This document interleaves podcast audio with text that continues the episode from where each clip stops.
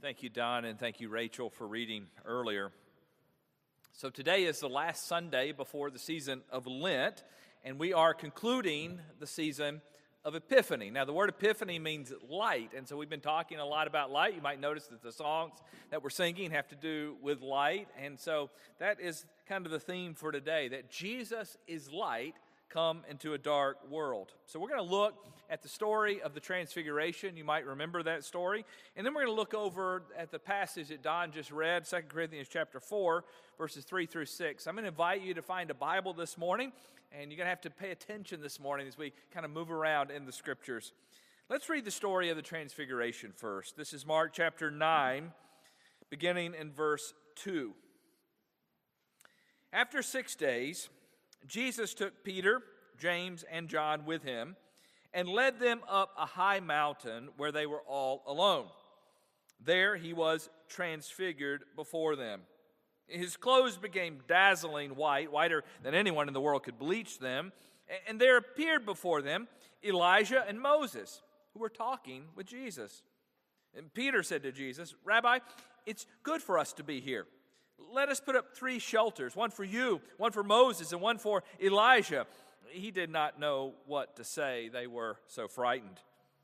Then a cloud appeared and covered them. And a voice from the cloud, a voice came from the cloud, "This is my son whom I love. Listen to him." Suddenly, when they looked around, they no longer saw anyone with them except Jesus. As they were coming down the mountain, Jesus gave them orders not to tell anyone what they had seen until the Son of Man had risen from the dead. How many of you have heard this story before, right? It's Transfiguration. I've preached on it several times. Jesus breaks away from the larger group with his closest companions, James and John and Peter, and they travel up to a mountaintop, and there extraordinary things happen. Jesus is transformed before them, transfigured before them. He's glowing white. Mark describes it in verse three. His clothes became dazzling white, whiter than anyone in the world could bleach them. And we know something out of the ordinary has happened here, but what and why is this happening? First of all, we know that it's on a mountaintop, and things seem to happen on mountaintops, don't they? God seems to show up on mountaintops. You might remember Mount Moriah, where the sacrifice of Isaac is averted in Genesis chapter twenty-two. You might remember Mount Sinai, with the giving of the Ten Commandments, the law in Exodus chapter nineteen. And here Jesus is with his companions, and he goes to a mountaintop. Some scholars have made the connection with Jesus' clothes shining, connected that with the Shekinah glory cloud that was in the wilderness, this pillar of fire that led the people of God, the glory of God, the light of God. As we keep reading, we see other dynamics in this story. The disciples don't seem to get it, do they? They don't seem to understand. Peter's ready to set up camp and remain in this place, but Jesus has another plan, doesn't he? He's getting ready to go to the cross, to die for the sins of the world. He, he is on a mission. In fact, we read in Mark that Jesus is talking with Moses and Elijah. Now, in Luke, we have a little bit more information about their conversation. Luke tells us they spoke about his departure. Now, the Greek word for departure there is the word exodon. What does that sound like? Exodus, right? Jesus is on a saving mission, rescue mission. The Exodus was where the people of God were rescued out of Egyptian slavery. This exodon, this departure, is going to have to do with Jesus going to the cross, dying for the sins of the world. Again, it is a salvation mission, but in a different sort of way, in a way that won't be limited to one people and one time and place, but will be for the whole world for all eternity.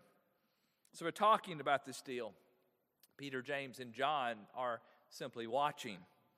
Peter voices his idea about setting up three shelters. I was listening to a sermon last week, and the, the, the pastor said Peter seldom opens his mouth without sticking his foot in it. He always has something to say, doesn't he? Mark comments on Peter's foible here. Mark says he didn't know what to say. They were so frightened. But Peter's the kind of guy, instead of keeping quiet, he always opens his mouth, right? Before they can regain their composure, another extraordinary display of God's power takes place. It says in verse seven, "Then a cloud appeared and covered them, and a voice came from the cloud. 'This is my son, whom I love. Listen to him.'" Same thing that he said at the baptism, right? Jesus is the one that is on mission for God. Peter, your idea about setting up these shelters, not a good idea. Just focus on Jesus. He is what God is doing in the world. And then in verse eight, we read, "Suddenly when they looked around, they no longer saw anyone with them except Jesus." It all seems to happen so fast. But, but look at what Jesus tells them in verse nine. As they were coming down the mountain, Jesus gave them orders not to tell anyone what they had seen until the Son of Man had risen from the dead. Now, we've seen this in Mark several times, haven't we? Jesus performs a miracle, something that you just want to go and tell everybody about, and Jesus says, "Don't tell anybody. Be quiet." He kind of puts a veil over it, if you will. Not forever, but for a time.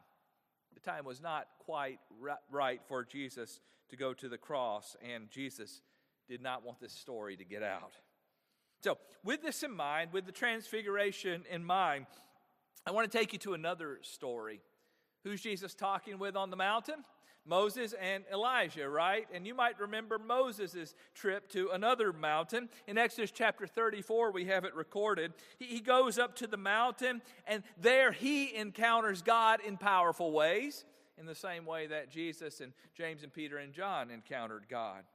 Moses was given the Ten Commandments, and do you remember what happens when Moses comes down from the mountain? His face is shining, right?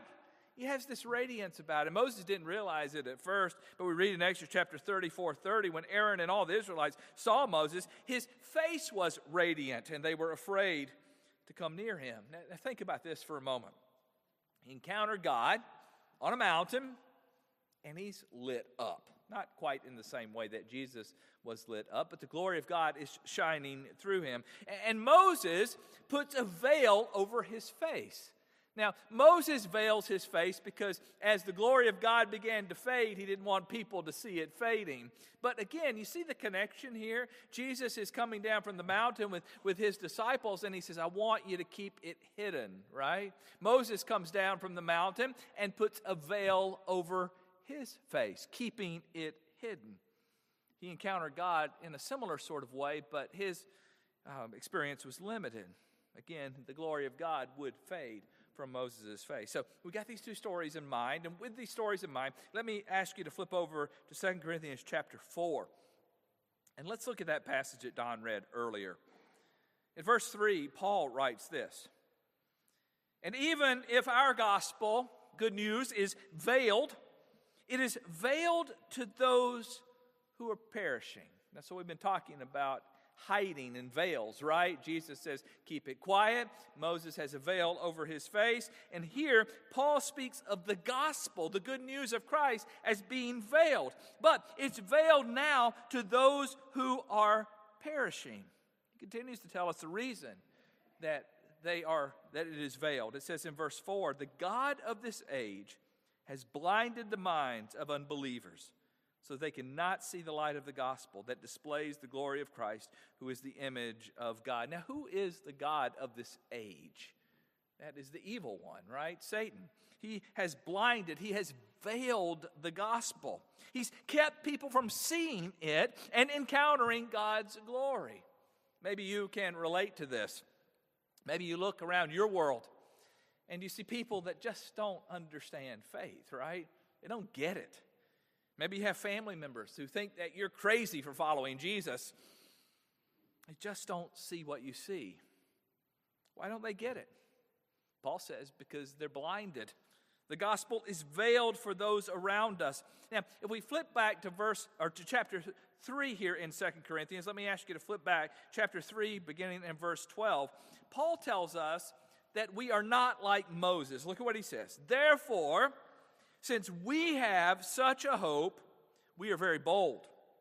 We are not like Moses, who would put a veil over his face to prevent the Israelites from seeing the end of what was passing away. So here's this veil being discussed here by Paul in Second Corinthians chapter three. Jesus told his followers, keep it hidden. Moses kept the glory of God hidden. But Paul says that we are not like Moses. We have something that Moses did not have. And what we have is not from within us, Paul says, but is outside of us and something that we did not come up with on our own. Back to chapter four, look at verse five. For what we preach is not ourselves, but Jesus Christ as Lord, and ourselves as your servants for Jesus' sake. So, like Peter and James and John, we have experienced something that is bigger than us, that is greater than us. And when we encounter it, it overwhelms us. Now, here's the cool part of the text, and this is where I'd like to land this morning. Paul tells us that God is now in the business of taking veils off. Look what he says in verse six. For God who said, let light shine out of darkness, made his light shine in our hearts to give us the light of the knowledge of God's glory displayed in the face of Christ. Now, that's a lot there, isn't it? But do you see what he's pulling from? You see, he's pulling from the story of Moses. There's a connection here with the transfiguration. You see, Moses had the light of God radiating from his face. It was there for a while, but it began to fade. So where is God's light now, Paul says? Not in our faces, but in our hearts.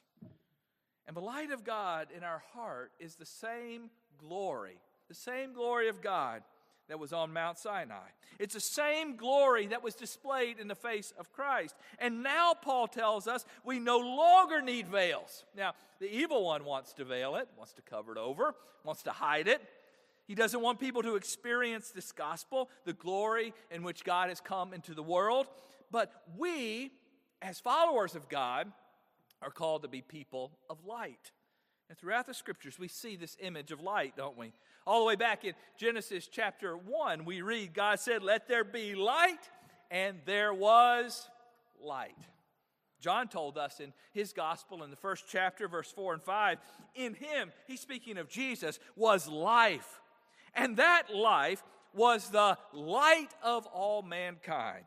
The light shines in the darkness, and the darkness has not overcome it. John continues to describe light. In fact, he uses that word light. It's the Greek word phos. You think of photography, right? Light, phos. twenty-three times in his gospel. John says in chapter three, verse nineteen, this is the verdict. Light has come into the world, but people love darkness instead of light because their deeds were evil. Everyone who does evil hates the light and will not come into the light for fear that their deeds will be exposed. But whoever lives by the truth comes into the light so, they may be, so that they may see plainly that what they have done has been done in the sight of God. Light in darkness. Light always beats darkness, doesn't it? So God has torn back the veil. God has turned the floodlights on his glory. We're no longer being told, keep it quiet. We're no longer being told, put a veil over your face. Instead, Paul says, let your light shine.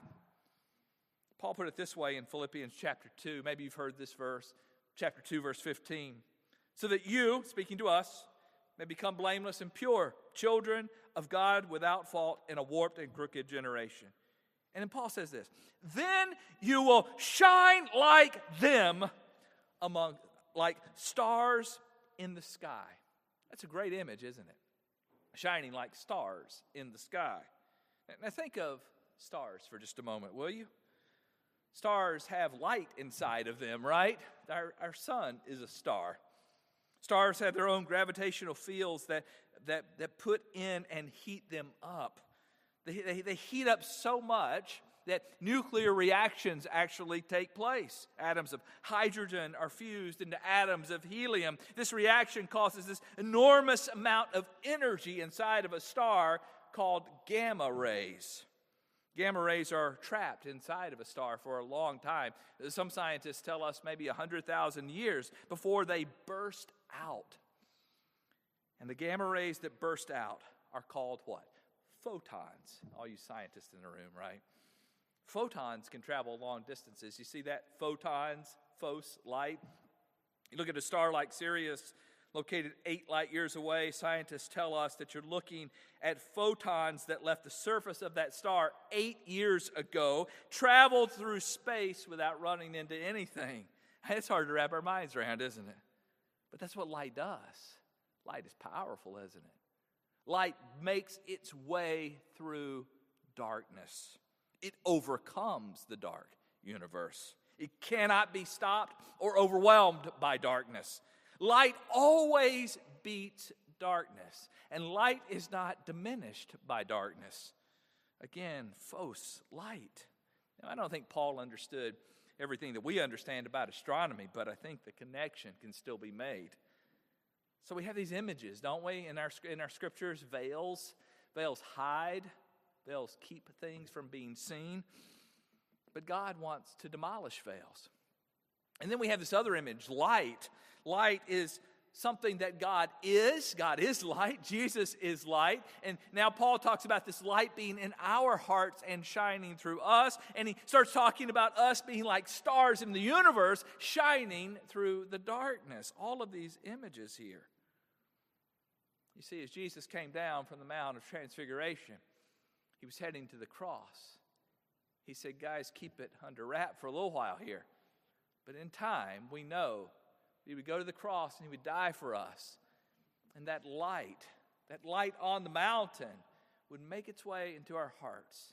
And like gamma rays bursting out of a star, that light is bursting out of you and me.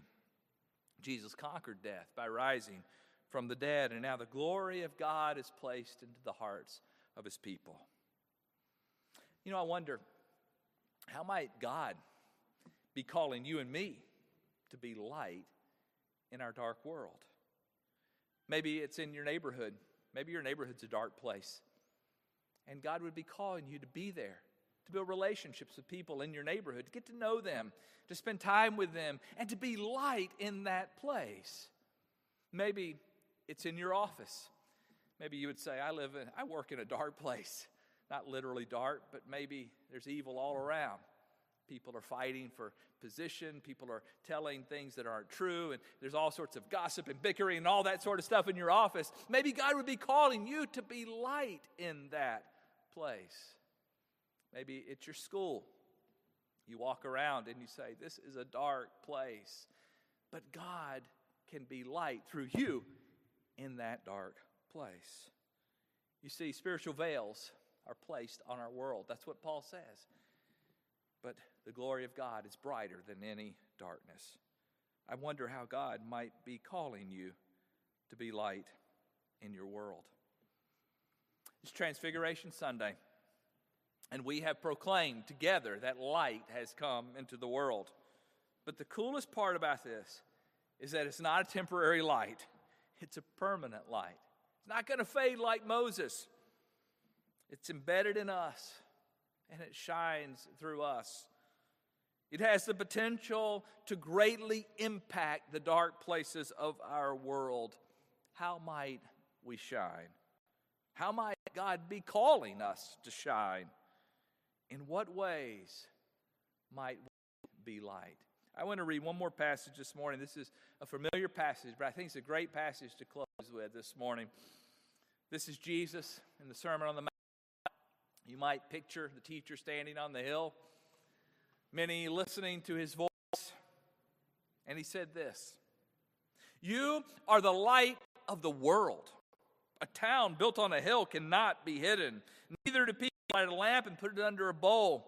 Instead, they put it on a stand, and it gives light to everyone in the house. In the same way, let your light shine before others, that they may see your good deeds and glorify your Father in heaven." Would you pray with me? God, we are grateful for your word. We're able to see the tapestry, the theme of veils and light and darkness woven throughout the scriptures. And God, as we here are here on the other side of Jesus' life and death and resurrection, some two thousand years later, we know that these words still are true for us. that we have light inside of us. Not light that we've created or manufactured, but light that is from you. It is the glory of God in us. God, help us to shine that light wherever you might be calling us to shine it. God, we love you and we praise you. In Jesus' name, amen.